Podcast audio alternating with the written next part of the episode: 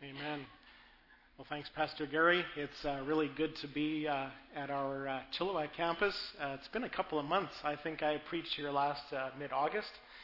And so, uh, greetings from Agassiz. the work is going well. We appreciate your ongoing prayers for our campus over there. and so, this morning, it's just a privilege for me to be here to, to preach the Word of God. I just want to open up, as I regularly do. You know me by now. I wear my heart a little bit on my sleeve, and I, I like to share personally things that have gone on in my life for your encouragement. I want to take you back to a time that I remember very well. Um, it was a Wednesday. I know that specifically because uh, my wife uh, has a, at that point, was working um, one day a week at the courthouse every Wednesday, and uh, and it was in early 2012. That much I can tell you. Um, this particular day I remember well because I couldn't get out of bed. Uh, this wasn't the common, you know, I went to bed too late, uh, midwinter, uh, dark morning, feeling groggy, I don't want to get out of bed kind of scenario that I'm sure most of us are familiar with as we head into the dead of winter. Uh, no, I literally on this morning could not get out of bed because I was depressed. I was really depressed. At that point, I was uh, 41 years old, and I could count up to that point in my life how many times I could count, I think, on one, maybe two hands, uh, how often I had taken a, a, medication for anything, including your basic Tylenol or Advil. And now I couldn't sleep without medication. At first, uh, my doctor prescribed these little blue pills that would just knock me right out, sleeping pills. And then after they were gone, he said, Well, it's not good to be on those any longer. Here, let's give you something else. And when that is gone, he prescribed Ativan. And after, uh, at that point, after an 18 year run in ministry, um, I had completely burned out. I didn't know what that word meant before then. Don't know if it really adequately describes what goes on in a person's life when you hit that wall. But um, I, had been, I had been in pastoral ministry for 18 years, uh, uh, but uh, a few years prior to 2012, my ministry was suffering. I, uh, I was placed on medical leave by my doctor, and uh, I, had, I resigned uh, from a six year post under um, a, a, a lot of stress. My, my tank was completely empty. I understood the word feeling tanked. I was tanked emotionally, physically, relationally, and spiritually. For the first time in my adult life, I was unemployed. Um, and, and what made the situation even more depressing was that I was uh, at home in my housecoat sending resumes, which you have to do now online, to a bunch of places, and nobody was responding to me. They didn't even say thank you for the resume. I, I, I just nobody was responding. Um, my uh, my severance pay three months was running out. I was getting a little desperate. There was no work on the horizon. I could not sleep without this medication. I couldn't. I didn't want to be around people. Uh, we had stopped attending church. Pastor for 18 years. I didn't want to go to church anymore. Uh, I was becoming more and more angry and, and bitter. Uh, and that left me very depressed and feeling rather hopeless. And I remember saying to Marcy on that Wednesday morning, as she's getting ready for work, she comes over to the bed and she's trying to get me out of bed. And I said to her, What reason is there for me to get up today? So later that morning, the phone uh, rang, and at the time, I don't know why I answered because um, I was still in bed. Now I know why I answered that call. It was very providential, very uh, a divine appointment. The voice on the other end said, Hi, uh, Eldon, it's Bob. I'm just following up uh, to see how you're doing. Now, just to explain, uh, Bob, and together with his wife Penny Armstrong, are the directors of a Christian ministry in our valley here, uh, specifically to hurting, uh, burned out pastors and missionaries. It's a ministry called Oasis. I'm sure some of you have heard of it. Um, we had met Bob and Penny uh, several months earlier at a retreat, an Oasis retreat that we had attended, which was probably in our lives at that point six months premature. But looking back now, we would have never met Bob and Penny, and I would have never got that phone call had we not gone to that retreat. So, so I pick up the phone, and, and Bob says, So, uh, Eldon, I'm just following up to see how you're doing. And the first thing I said to him was, uh, Marcy called you, didn't she? Long pause. he says, You have a good wife who loves you very much. That call uh, put me on a path that enabled me to move forward again. Bob said, Eldon, I want, I want to, I don't normally do this. I wait for people to call me, but I, I, I understand where you're at, and I want to meet you today. And so I got ready, got out of bed. It was that phone call that got me out of bed. I met him for lunch. And that uh, began about a six month um, relationship with Bob where I met with him regularly, uh, where I had received enough encouragement that I was able to face some of my greatest fears, let go of some of my greatest hurts, significant hurts in my life, both, both of which included um, a, a, a, formal process of, of, mediation and reconciliation with some people. Um, and that, uh, that whole process allowed God to fill my life once again with new opportunities in both life and ministry as I was able to move forward and literally let go of things. Mediator told me after the process was over, he said, Eldon, when you're hanging on to stuff in your life, God cannot fill you with a new opportunity. And so when you let go, when you let go of all of that and you are able to put it to rest, and so he did that. Bob did that in my life. He said, God will give you new opportunities. And sure enough, he did. Here I am. And I want to tell you that, and you've, you've heard me say it before, I think, that I stand before all of you this morning. I stand almost every week in front of the people, uh, people of God at our Agassiz campus, uh, so full of gratitude and joy. And I stand before you purely because of the grace of God is only His grace that I stand before you this morning. You know, there's that song that says, Your grace has found me just as I am, empty handed but alive in your hands. I was completely empty, still, still alive in God, even though I needed people in my life. So, a big part of the, the grace of God in my life was people who, awesome people, who came alongside me. People, first of all, like my, my wife, bless her, and in addition to people like Bob, I had, I'm going to name some people, uh, Gilbert, who was there long before that day I couldn't get out of bed. And he was there long after, and he's still there.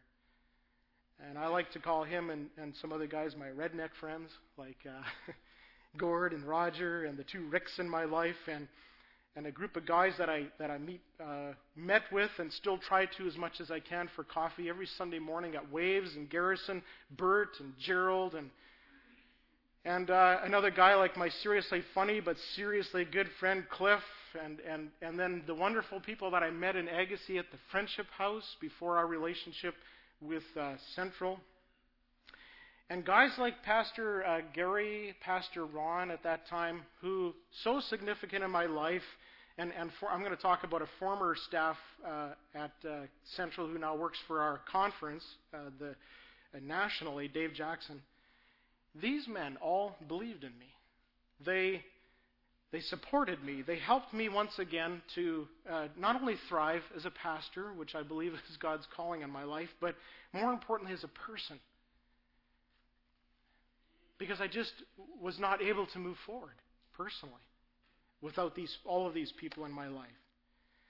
What they did is what we all are instructed to do in Scripture for one another. And that's the series that we're in right now, right now is all of the one another's in Scripture. This morning we're going to talk about encourage and build one another up. And that's exactly what these all of these people, primarily these men, did for me in my life in obedience to the imperatives that we find in Scripture, particularly in these two places that I'm going to read for you this morning. So we're in 1 Thessalonians chapter 5. Just going to read one verse, verse 11. and then we're going to jump over to Hebrews chapter 10. Two very short passages, and we're going to unpack three words this morning and look at them and what, how that applies to all of us. So, 1 Thessalonians 5, verse 11 says this Therefore, I'll set the context a bit later in, in the message, but therefore, encourage one another and build each other up, just as in fact you are doing. So I'm going to spring over to uh, Hebrews chapter 10 and verse 23. It says this Let us hold unswervingly to the hope we profess. For he who promised is faithful. And let us consider how we may spur one another on toward love and good deeds. Let us not, let us not give up meeting together as some are in the habit of doing, but let us encourage one another, and all the more as you see the day approaching. Let's just take a moment to pray. Ask God to uh, teach us today from these uh, verses. So, Father, we come before you today absolutely dependent on your, your life uh, within us as believers. We, we need you, Jesus, the living word. We also need your written word today as we've read it to uh, instruct us. But beyond that, to help us live um, accordingly, to live different lives. So help us to apply what we learned today um, by your Holy Spirit and through your written word today. In Jesus' name, amen. In Hebrews, uh, I, I, believe the Apostle Paul wrote this, but the author um, said, Let us hold unswervingly to the hope we profess. I had been a, I'd been a pastor for 18 years. I had I, I had professed this hope week after week and day after day to people. And I was now at a point in my life where I was not only not able to hold unswervingly, what, like what happens when you're swerving, like you're going sideways. Has anyone, has there, uh, have you ever heard the term like you know things are going sideways real quick here? um, I was not just uh, swerving and not able to hold on, like I was going backwards. I was barely hanging on. And when I was unable to hold unswervingly to this hope that I had professed for so long, all of these people that I, that I named uh, in the introduction here to, to this sermon, they did three things for me. They encouraged me. We're going to look at what that means. They built me up, and they spurred me on. So let's look at these three words. Number one, encourage. this is a compound word, uh, which is made up of, um, as somebody corrected me this morning, so if you take the word in, on its own it's a preposition. When you link it up like here, it's a prefix, right? So the word, uh, so the letters en is literally on its own a prefix, I mean a preposition, which is in. And then you've got the second part of this word, which is a noun, in this case, courage.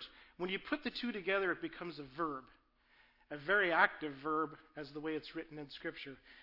So to encourage literally means to put courage into someone. The word courage is defined as the ability to do something that frightens one. It means strength in the face of pain or grief.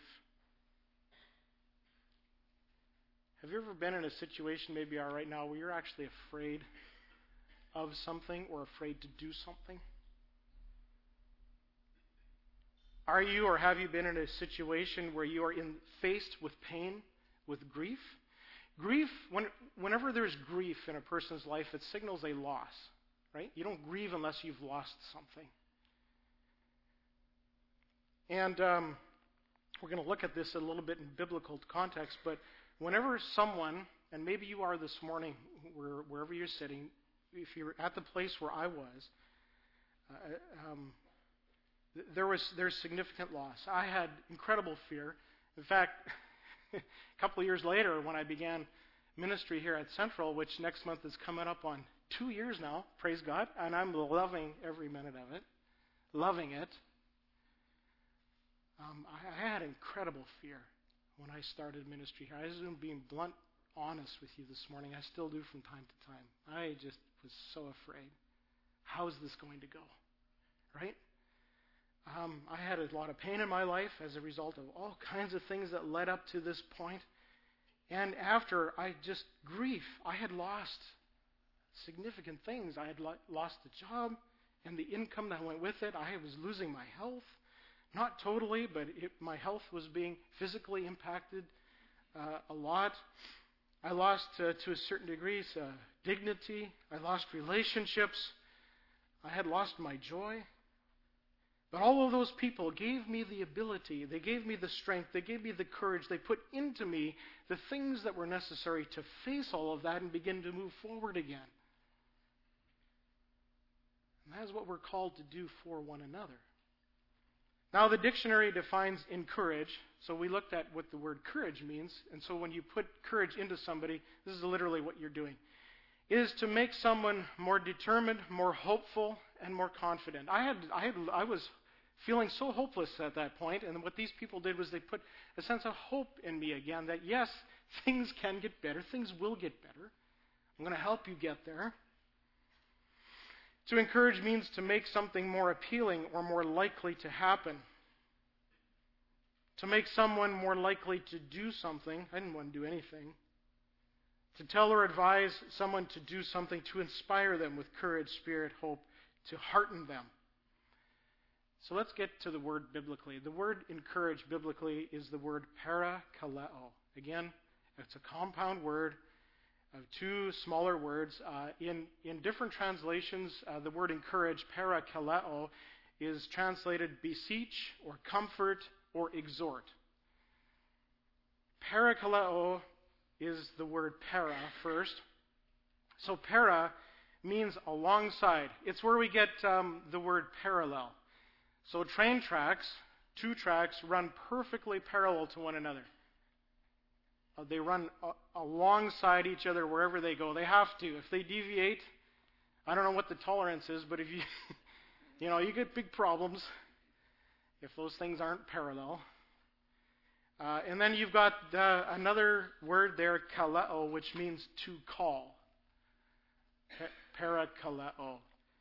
So to encourage someone biblically means to be called alongside, parallel to someone's life for the purpose of exhorting them, encouraging, comforting them, strengthening them, sometimes consoling them in a time of loss or pain or grief, uh, fear, and also to challenge them. I'm going to talk about this a little bit more. And when we do those things, we literally put into their life courage, hope, the, the ability to move forward again. Now let's talk about this uh, theologically, doctrinally for uh, a little bit. In uh, Matthew chapter 11, just going to go there for a sec. Jesus invited us to come alongside him. And he would come alongside us to work parallelly together. So Jesus in Matthew 11, verse 28 says this Come to me, all you who are weary and burdened. weary. I can't do this anymore. Burden. You are weighed down. You're weighed down to the point where you cannot carry the weight anymore. And I will give you rest, Jesus said. Take my yoke uh, upon you and learn from me, for I am gentle and humble in heart, and you will find rest for your souls. For my yoke is easy and my burden is light. So, what happens is uh, when we are yoked uh, to Jesus, it's like being yoked, like a, a, literal physical yoke is a, is, a, is a thing that has two notches or more in it, but two that will uh, be placed upon the, the back of the neck of a couple of animals to keep them perfectly in line together so that they work together. And, and it's true that if you yoke horses together or oxen together, uh, together they don't pull just twice as much, but exponentially more than they could on their own. Their, their ability to move forward with a load increases four, six, eight times. Whereas by themselves they could never do it. And that's what Jesus bids us to do is to be yoked to him. So if you're a believer in Jesus Christ, Jesus said, you know, come to me and take my yoke upon you. Now we're working parallel, parallelly with Jesus. And we are not yoked just to Jesus' head. We are yoked to his whole body. That's all of you. And that's me. We, the church, are the body of Jesus Christ. And so if we are yoked to Christ, we are also yoked to one another. And that means that we are called, one of the ministries that we have in the body of Christ is to come alongside those to help lighten their load and ease their burden, to help them move forward, to encourage one another.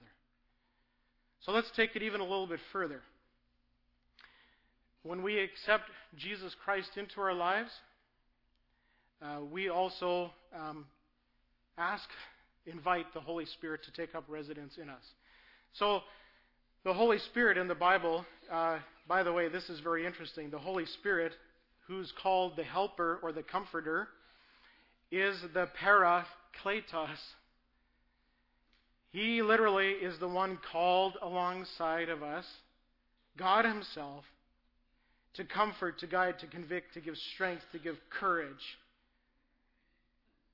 Here's my theology. The Bible says, as I've already mentioned, our bodies are the temple of the Holy Spirit. Paul makes that real clear in 1 Corinthians 5. But you are the temple of the Holy Spirit as a believer in Christ.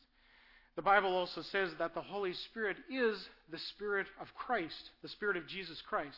Romans chapter 8 says that. 1 Peter 1 says that. Galatians chapter 4 says that. And if you back if you back up a little bit in Galatians to chapter 2, this is why Paul said this. He said, I have been crucified with Christ. It is no longer I who live, but Christ lives in me. And the life I live, I now live, it, the life I live in the flesh, I now live by faith in the Son of God who loved me and gave himself for me. So when the Bible implores us to encourage one another, it literally means that we, with the Spirit of Jesus Christ, the one that, you see, when, when he was on earth, he invited people to be yoked to him, and now that he's gone, we're still yoked to him by his Spirit, whom he gave when he left. His Holy Spirit takes up residence in us. We, are, we continue to be yoked with Jesus Christ. We are yoked with Jesus Christ as believers. And that means that we are implored to come alongside the whole body, to help each other by the power of His Holy Spirit just as the Spirit of God does, just as Jesus does in us and for us. Amen? Amen. That's good theology right there. The first, the, the, the first Christians who uh, existed way back in the book of Acts, they, um, they faced um, uh, quite a bit of turmoil. They had um, questions and doubts in their mind about uh, this new um, faith and belief system that they were embracing. Uh, there was uncertainty about their times because they were now experiencing persecution at an unparalleled level. So I would imagine that at times fear, anxiety uh, would uh, creep up into their lives, and they understood the need to be encouraged, to be built up, to be spurred on because of all of the things that they were facing. This was especially true for the Jewish Christians to whom the book of Hebrews is written. They had embraced Judaism, uh, worship of the one and only God, for so long. And now, for them to accept, as many did not, especially the Jewish leaders, that Jesus Christ was the one who was, who was sent from God, who came from God, uh, the Messiah, very God, in flesh. A lot of them didn't accept that. The early Christians who did accept that, based upon Jesus, not only his claims, but his death and then his resurrection and his ascension, which the apostles witnessed, when they accepted that, they, they were not treated very, very well by those who had not and who did not accept that. The Jewish leaders at, time, at that time thought Jesus was a quack. And so they were being persecuted not only internally, but they're also facing pressure on the outside from the Romans who did not accept Christ as being a king, having a kingdom that was threatening the Roman Empire, supposedly.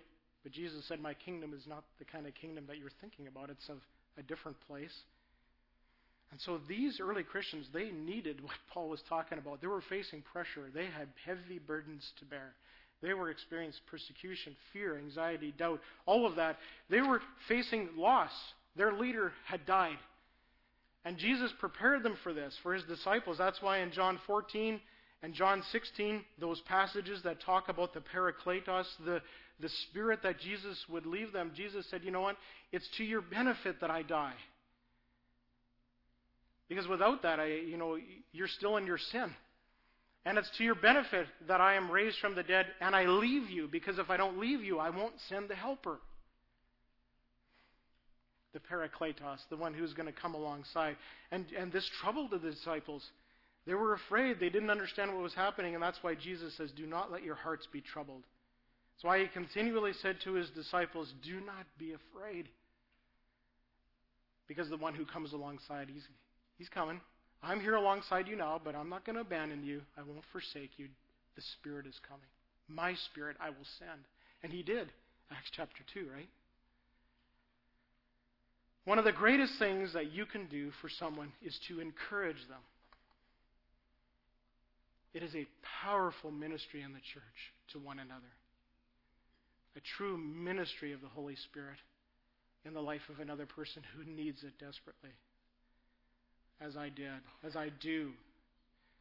So there's a couple of other words. Spend a lot of time on encourage. The other two go a little faster. The second is to build. Paul also said, and build one another up. Encourage one another and build one another up. Uh, the, in the King James Version, uh, build is translated as edify. It means to increase the potential of someone or something with focus on the process involved. It means to strengthen, to make more able to construct. This literally, this word uh, build, is a construction term. And we got lots of construction workers in our church, and so I know you'll appreciate this a lot. Um, I have a brother who, who's been framing houses and doing some pretty complex things for years in Calgary, very successful, very good at it. And I, I like to talk to him about the projects he has going on. He, he phoned me just this last week to congratulate me in person because I'm a grandpa now. Just saying. I had to get that in there. So after a long conversation about Caleb, our little baby boy that our daughter had, um, got to talking about his projects. Uh, he's got, I think, five on the go right now, a couple of renos, but three new builds, and he's very busy. And so um, I, I talk construction with him once in a while, something I don't understand, but I love the shows on HGTV. You, you like those? So you've got like uh, Love It or List It now, and then you've got uh, Leave It to Bryan, and you've got all these renovation shows, right? Where, where um, when you when you make changes uh, to a structure, particularly when you're adding things on, so you're you or removing things, so you remove a wall and, and, and that wall supports a load, you have to be very, very careful. There's a process involved. When you remove things, you have to be careful what you add. And you have to add the right things according to engineer specs. You have to strengthen that joist or put in a beam the, on the ceiling or in the wall or sometimes in the roof or above a garage if you're adding a deck and so on, right? Because if you don't strengthen it, the whole thing will collapse because it's not meant to bear the additional burden. It's exactly true in our lives. We are not meant to bear certain burdens. And the only way that we can stand up under it is, first of all, to be yoked to Jesus, which means to be yoked to his body. We need one another. There are times when you are going to have to bear my load, and there are times when I'm going to have to bear your load. To literally slip into your life as, a, as that extra beam, as that extra joist, to be able to hold you up. so that we can be solid, so that we can hold unswervingly to this faith that we profess. Jesus said, apart from me, which includes his body, you can do nothing. Nothing. And we need to believe that, and we need to accept the help of others, and we need to be very willing to extend encouragement and building the process. It's, it's, the word is very interesting. The focus on the word to build is on the process. And sometimes to build someone up, no, not just sometimes, always, to build someone up, some things need to be removed first, right? You need to expose certain areas. There could be unhealthy things that are happening in a person's life, as there were in mine. All of those things need to be stripped away. You need to get a good look at what you're working with in order to, again, rebuild so a person can move forward. It's a tearing down and it's a building up. Sometimes that tearing down hurts. And we're going to talk about that uh, in the next word, which is to spur, to spur one another on. Spur is a very interesting word. You know those little jingly things that cowboys wear and cowgirls on the back of their boots? It's exactly what this word is. The word means to irritate, means to exasperate. It means a sharp or intense, sometimes argument or disagreement. Seriously. The root of this word literally means sharp so when, when good wine uh, turns bad and it becomes uh, sour, that's what this word means. It has this um, meaning of, of a sharpness, a sourness. It provokes, it kind of mm, wakes you up. And so those spurs that cowboys and cowgirls use to encourage, get their horses to move in the right direction, they don't feel good but they have a purpose. So listen, sometimes encouragement, building one another up, spurring one another on, it hurts. Sometimes we need to poke and prod a little bit in the ribs, kick a little bit here and there in order to get someone to move forward. We don't draw blood. That's mean. But on the other hand, it just doesn't feel good. And we often encourage, uh, confuse making someone, you know, just feel good with encouragement and building them up. And that's not at all the case. Sometimes it doesn't feel good, but it's what's necessary in order to put the ability in that person to move forward again, right? To get them going in the right direction. So the people that came alongside me in, in, in 2012, three years ago, the ones who really helped me so that I could be where I am today, they, they encouraged me and spurred me on in things that I did not want to do. I did not want to forgive. Pastor Matt talked about forgive one another from the heart. You can say it, but if you don't mean it and you don't really want to and you're still hanging on things, that's going to it's going to keep you from the renovation that God wants to do in your life. I did not want to forgive. I, I did not want to let go of my hurt. I did not want to stop picking at my scabs. I wanted people to feel sorry for me. But these people wouldn't allow that to happen. So I remember the day that Dave Jackson, this was when I was just starting with Central. Remember when I uh, when I finally let, was able to let go of things um, and the mediator told me that God would place things in my hands when I was able to let go. It was literally the same week that I got a phone call from Ron and Gary over. It was literally that week when I was finishing the process of letting things go, which had taken a long time. It's painful. Oh, so painful. Uh, that God, literally, the phone rang from Central and before that, he had opened up opportunities over there in um, Agassiz. And uh, I remember, you know, Dave Jackson caught wind of what was going on, and he's, he phoned me and he says, Eldon, I want to take you out for coffee. And I'm talking about Dave this morning because he's not here. Actually, I know where he is this week because I phoned him this week, and I said, Dave, I, I, I want to talk about you. And He says, Eldon, I trust you. Go for it. I, I let him know what I was going to say. And so I remember uh, he phoned me. We went for coffee to uh, Decades. I remember exactly where we were sitting. We were because he, he had been there in my past and was helping me through some of these things, and and he had been part of the process uh, quite a bit, not entirely, but quite a bit. And um, at one point in the conversation, he t- he turned to me. He worked up the courage, I think, and he said to me, Eldon, he says, you know, you're pretty good at being a victim. He said, you need to stop that.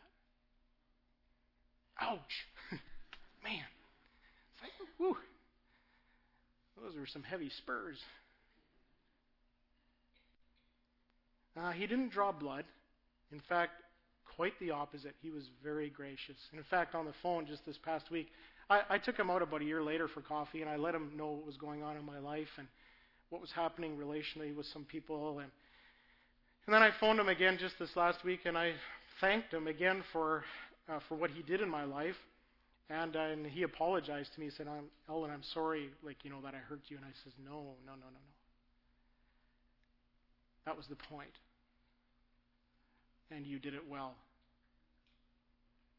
Um, I think it's really cool that at Central Community Church, we've got an awesome pastoral team with, I think, three or four pastors who used to be employed by Central still in the pews here a couple of them former lead pastors who participate in ministry and who champion and encourage, and what a blessing of unity in the church, hey? Amen? Awesome. In fact, I think there's five. That's, uh, that's cool. So let's uh, very quickly, to finish our time here, look at some things that enhance encouragement and some things that are enemies of encouragement. They all begin with IN because remember, we're talking about encourage, to put courage into someone. And so I thought of all these words that uh, go well with that. So here's the encouragement enhancers. Number one, we need to initiate, invite, and include. And here's the thing people that are filled with grief, with pain, with fear. Usually, when there's a significant loss involved in their lives, are often immobilized and they will not reach out. So we need to take action, right? I did not want to be around people. I would not pick up the phone to call somebody to say, I need help. I wouldn't do it. If it wouldn't have been for my wife and for Bob and others initiating with me, not leaving me alone, I would have stayed exactly where I was. In a very, very dark, lonely, and, and painful and dangerous place. And so when you know someone that is going through a significant thing in their life where there is deep fear, where there is uh, grief, where there's pain, you got to initiate. Right? Don't wait for them because it's not going to happen.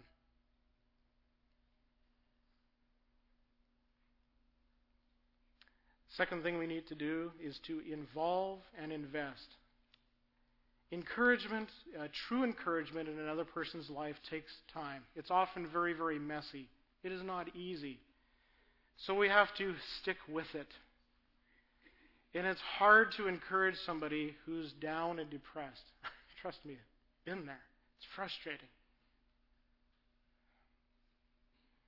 But I'm so glad for the people, just like an investment in the you know the financial world, you don't pull out when it's down.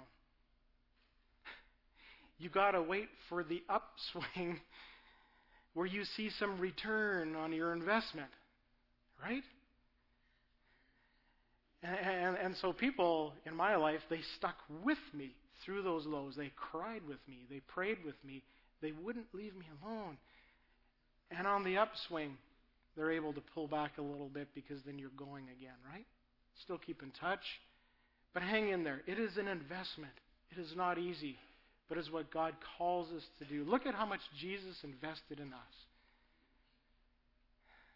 To literally giving his own life that we might be able to move forward, to be forgiven, to be cleansed, to have hope. Number three, we need to instill and increase. We've talked about this, but literally our job as an encourager is to give people the capacity, the ability to move forward, to increase their sense of value, their dignity, their possibility. And so, um, and so we need to we need to do that. We need to put whatever it takes into their life to strengthen them, so that they will not give up, lose heart, and be hopeless. This is especially true after a failure. Someone once said that a word of encouragement during a failure is worth far more than an hour of praise after a success. So I can preach a sermon like this, and people can come and pat me on the back and, hey, that was a great sermon or whatever, and that's good, but when I felt like a failure, just a small word where somebody comes into your life means so much. There's a story one told about Richard Nixon after he uh, went through the whole Watergate scandal and impeached and, and just his he was at the lowest point of failure possible, you know, in his life at that point, to the point where he was hospitalized, depressed, he could not function, he was in a hospital. And at that point, uh, Billy Graham was the pastor to the president, literally, and and um, it was actually Billy Graham's wife, Ruth Graham, picked up the phone and called one of these companies, you know, that uh, uh, sends an airplane up in the air with a banner that goes behind it, right? To send a message to someone. And I forget right now what it said, but something along the line like, we, we love you. I think it was very simple like that, right? So then she sent this plane up in the air, paid for it, called the hospital, told the nursing staff to get Mr. Nixon to look out the window and tell him it's from a message from the Grahams. And that plane circled the hospital, and uh, President Nixon looked at that plane, and that was a turning point in his life where he said, Someone still believes in me. I have failed miserably, but someone, one person, still loves me. Winston Churchill captured the biblical idea of encouragement well during a time of national and global crisis uh, to instill resolve and courage within the people of Britain and really the people around the world, Churchill said this. Very motivational speech. He said, Never give in. Never, never, never, never in nothing great or small, large or petty, never give in except to convictions of honor and good sense. Never yield to force. Never yield to the apparently overwhelming might of the enemy. And that is exactly what we need to do in each other's lives. Never yield to the apparently overwhelming might of the enemy. We need to tell people Jesus is there. He has not left you, He has not forsaken you. And me, part of His body, I will not do that either. Greater is He that is in you, in me and us, than He that is in the world. We need to give each other the ability to move forward. And here's the enemies of encouragement. I want to list a whole bunch real quick. Number one, indifference. Indifference. Uh, this sends the signal to somebody that I don't care, I'm too busy, I have uh, no particular interest or sympathy, I'm unconcerned. Uh, and friends, uh, there's probably, I don't know what percentage of us this morning that need encouragement. Let's not walk around being indifferent to one another. Um, there's been three funerals connected to Central this weekend. And uh, there's a lot of grief and loss involved, right? Let's not be indifferent to what people are going through. It doesn't matter if the loss was a, a grandma who is 95 years old or if it was somebody who was 19 years old. It's a loss. It's grief, right? Second enemy is insincerity. Not expressing genuine feelings is insincerity. It means being fake or phony, saying that you're concerned, but you're really not. It's like, well, you know, we should really get together sometime. And sometime never happens. My wife challenged me on this one time. See, my wife is an amazing encourager, so she's able to spur me on once in a while and kick me. Because for, for the past 21 years, I've been involved in people's lives, and I hear a tremendous amount of things, and on a weekly basis, uh, on a daily basis. I try to encourage people. And I was getting into this habit of, yeah, well, you know, we should get together for lunch sometime and just talk about that. And Marcy, one time, she, we got in the car after church, I think it was, and she said, you know, Eldon, do you mean that? You just said that to that person. What are you going to do about it?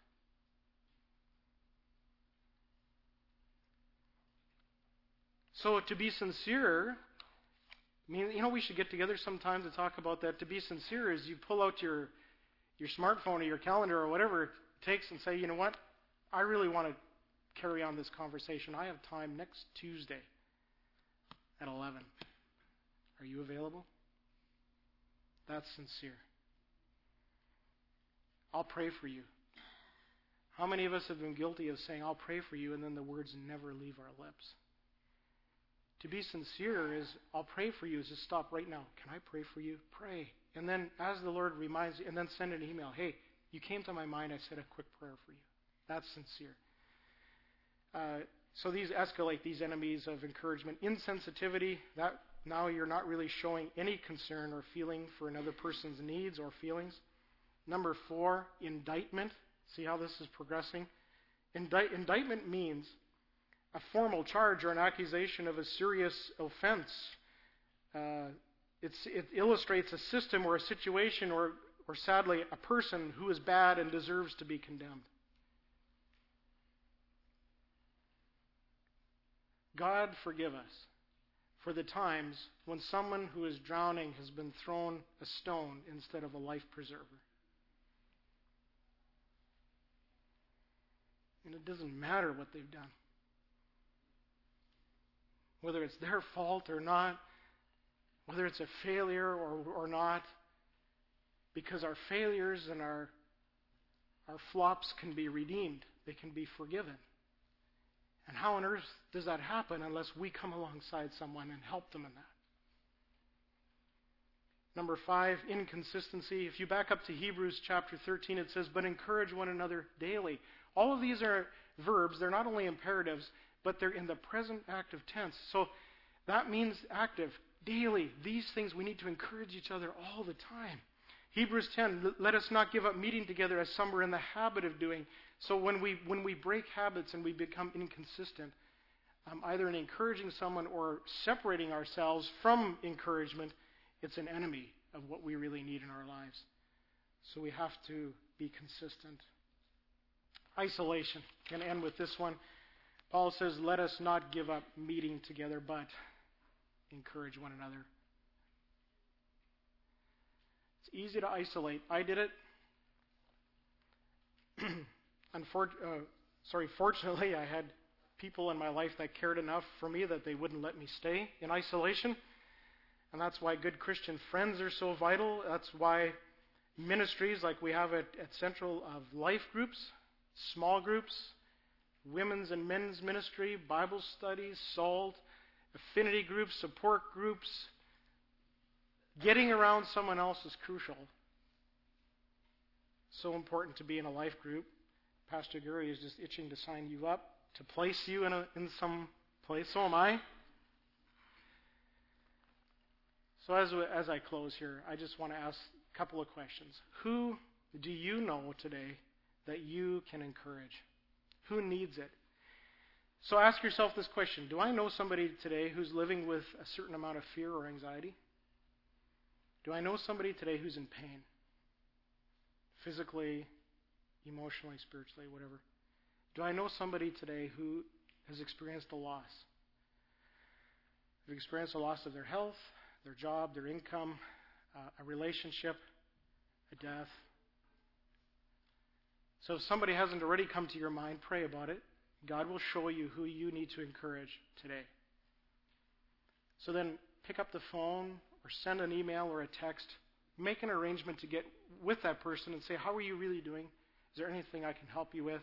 And in fact, um, be proactive. Maybe you want to show up at their at uh, their door, hint hint, with maybe like a fresh pan of cinnamon buns or something like that. No, it's okay. I don't, I don't need that in my life right now. In fact, I, I need just the opposite. Uh, so you can encourage me in that direction. But um, Anne Radmacher, Mary Ann Radmacher said, Courage doesn't always roar. Sometimes courage is the quiet voice at the end of the day saying, I will try again tomorrow. So, who can you come alongside quietly and say, you know what, you can try, try again. Try again tomorrow. You can do it. Can I be that quiet voice to you? Can you be that quiet voice to someone else? And the last thing I want to say is chances are there's many people here this morning that are in need of encouragement. You have experienced the loss, uh, pain, a fear of some kind. And you know what? The best place to start is to pray for one another. First line of encouragement really is to allow the Holy Spirit to do what He needs to do, right? But we need to avail ourselves to that. And I'm so glad that Central Pastor Matt and others had the vision to have prayer partners. And I'm going to invite them now to come to take your places. They're identified. Invite the worship team to come and with, with me. And so we want to end this service with a couple of songs of response. Man, there's no pressure, but we want to make ourselves available to encourage you, to put some hope into your life. If you're in a place right now that you're experiencing anything, or a joy, or a victory, whatever, come and pray with a prayer partner. Or if someone you feel comfortable with the person sitting beside you and say, hey, would you pray for me? You know, just do it in your seat or slip off to the side, whatever you need to do. And let's be the body of Christ. Amen. Let's encourage and build one another up and spur one another on to love and good deeds because we all need it. Let's pray. Lord Jesus, I thank you so much today for your word which instructs us, but I thank you also, God, that you did not leave us or forsake us or abandon us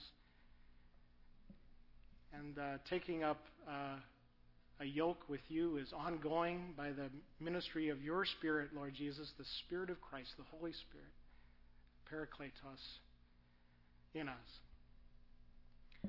So, God, would you help us today, each one of us, to take seriously this word, to know how to encourage one another. Help us, God, to be sincere, to follow up with those who need it. We need, we need your help in that area. For those of us, Lord, who need encouragement today, I pray for each person here today who's experienced the loss, who's facing a fear or a pain in their life, that you would put hope into them today, Lord, by your Spirit. And I ask specifically you would place someone into their life who would live out what we've just talked about. You know who they are. Would you match them together, Lord? so that their faith might be built. I ask this in Jesus' name. Amen. Let's stand together.